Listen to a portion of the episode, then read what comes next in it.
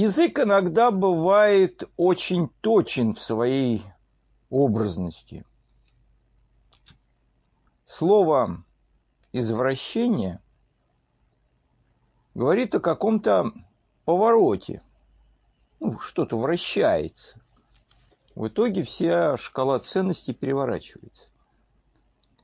Это хорошо можно прочитать, например, в той символике, которую используют сатанинские какие-нибудь группы. Они просто берут какой-нибудь сакральный символ, крест или пентаграмму и переворачивают его вершины вниз, показывая направление как бы того, что они как бы с собой делают. Что то, что было вверху, становится внизу. Все опрокидывается. И поэтому извращенные темные эпохи, они как раз характерны тем, что вся эта социальная пирамида, она опрокидывается. И в итоге получается, что чем выше по ступеням этой иерархии, тем глубже в ад. Что уже на, на каких-то низших ступенях там, конечно, царит какой-то грех, но не такой глубокий, как на каких-то высших эшелонах власти. Там уже что-то вообще страшное. Это как по кругам ада дантовского. Данте представлял, что тяжесть греха тем больше, чем он духовнее. Ну, то есть вот на более верхних кругах ада находятся те, которые ну, из-за грубых каких-то инстинктов поступали совершали какие-то злодеяния. А чем ниже, тем духовнее грех, как бы глубже по смыслу. И на самом низшем э, кругу ада находится вечно как бы грызомые этим Люцифером вмороженным в лед предатели, предатели доверившихся. Это означает поэтому, как я еще раз скажу, что чем выше в этой извращенной иерархии, тем более больше, больше там ада какого-то. Ну и точно так же, если такому извращенному перевороту подвергается какая-нибудь, не знаю, церковная иерархия, то чем выше, выше по этой лестнице иерархической, тем страшнее. И какой-нибудь там, я не знаю, священник сельский, он ближе к Богу намного, намного, намного. Поэтому, когда мы глядим в такой темной ситуации извращения на каких-то представителей власти, то мы в первую очередь должны думать не о том, что они там полны сил, мощи, там что-то такое. Их мощь не от человеческой природы исходит, а от того, что они чему-то раскрылись. Но мы должны понимать, что в первую очередь эти существа – жертвы – и что это не вполне люди, а руины людей, что они чему-то раскрылись и были разрушены. Это вот верное понимание и оценка как бы ситуации, это надо понимать, что те, кто были людьми, они раскрылись на силы хаоса и были снесены. А то, что через них говорит и царствует, это уже из другой сферы. Оттуда такое ощущение этой некой мощи, потому что мощь не вполне уже и человеческая. Я когда впервые стал, как бы услышал о книгах Серкина, то мне показалось, что это очередной какой-то поверхностный писак, который пытается подражать Кастанеде. Но это потом уже в лекции другого психолога я услыхал, что это серьезно оказывается ученый. Ну, я краткую справку дам. Владимир Павлович Серкин, психолог, родился в Якутске в 1955 году. В 1900 в 61-м с родителями переехал в Магадан, окончил факультет психологии МГУ имени Ломоносова. аспирантуры МГУ, доктор психологических наук. В 1991 году он создал и возглавил кафедру психологии Магаданского университета, опубликовал более 92 научных работ. Это ученый. В 1997 году начал общаться Серкин начал общаться с человеком, которого местное население называло шаманом. Результатом этого общения стала известная книга «Хохот шамана».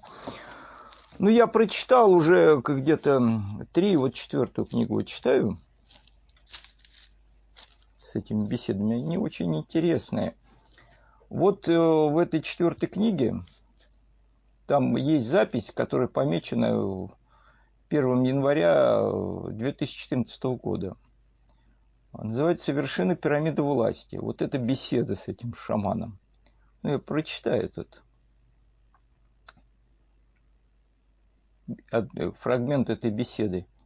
Он спрашивает, на многих пирамидах нет вершины. Почему? Шаман отвечает, потому что вершина пирамиды нематериальна. Подразумевается как духовная. Обсуждая это с шаманом. Многие чиновники считают себя или боссов вершины пирамиды, не признают или стараются не думать о духовности власти. Ответ. Духовное – это не власть. А что? проект. Ну, без разницы, старается не думать о духовном проекте. Что им будет? Ад? Хуже.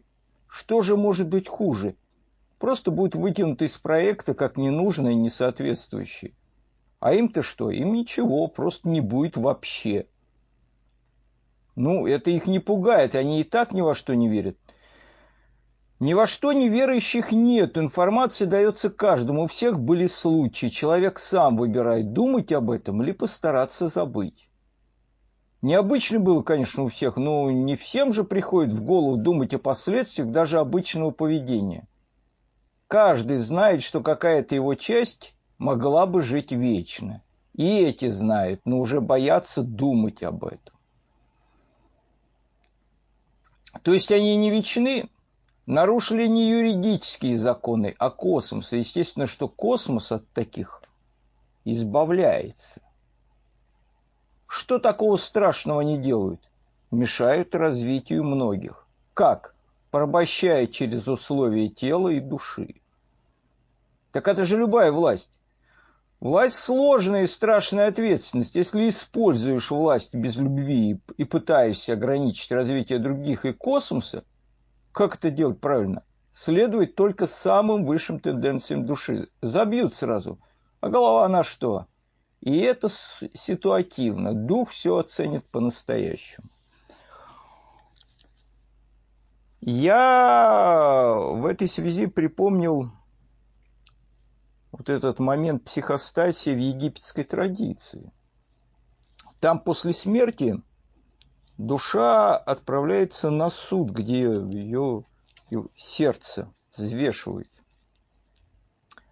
Сердце покойного вместилище всех его добрых и не очень добрых поступков помещалось на одну чашу, а на другую чашу помещалось перо богини справедливости Маат.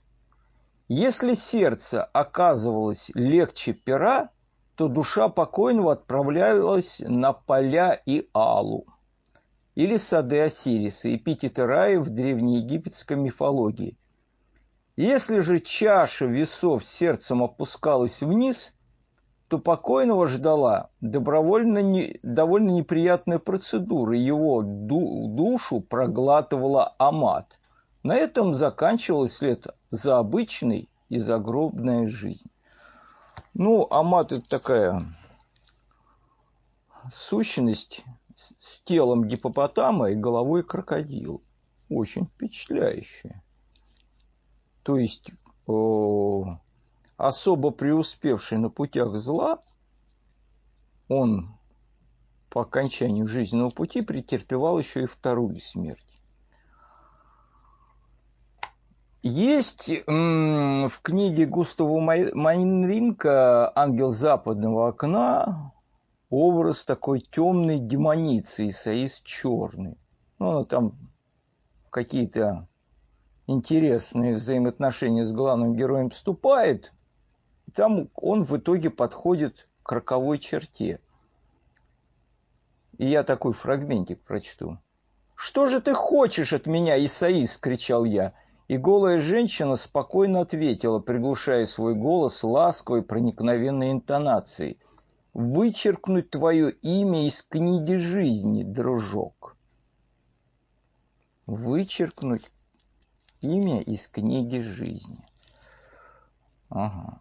Я вам сейчас, ну, во-первых, покажу эту амат, которая пожирает души, наиболее преуспевшие на путях зла, и которые перед тем, как претерпят сначала физическую смерть, а потом претерпят, возможно, и другую, уже полную смерть и погибель, вот, с которой они встретятся.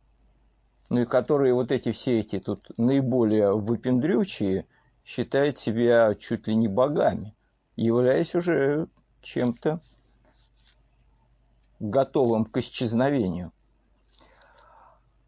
А в лекциях Виктора Солкина, нашего египтолога, который, я считаю, большой подвижник, потому что он мало того, что занимается, он выкладывает большие лекции, очень подробные, очень интересные по Египту. Но вот в одной из лекций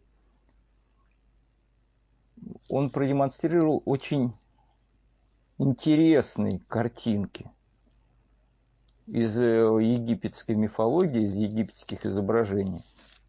Вот это,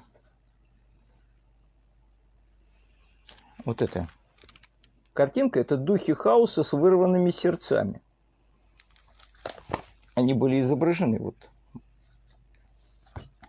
То есть, чтобы мир оградить от разрушения, там боги врывают у них сердца, но это не очень как бы останавливает. Хаос приостановлен, но эти духи рядом. Есть еще более тревожное изображение из египетской традиции, которое Солкин же продемонстрировал. Это вот это. Духи, сжигаемые духи хаоса, которые вот удерживаются от разрушения мира. Вот это изображение показывает, что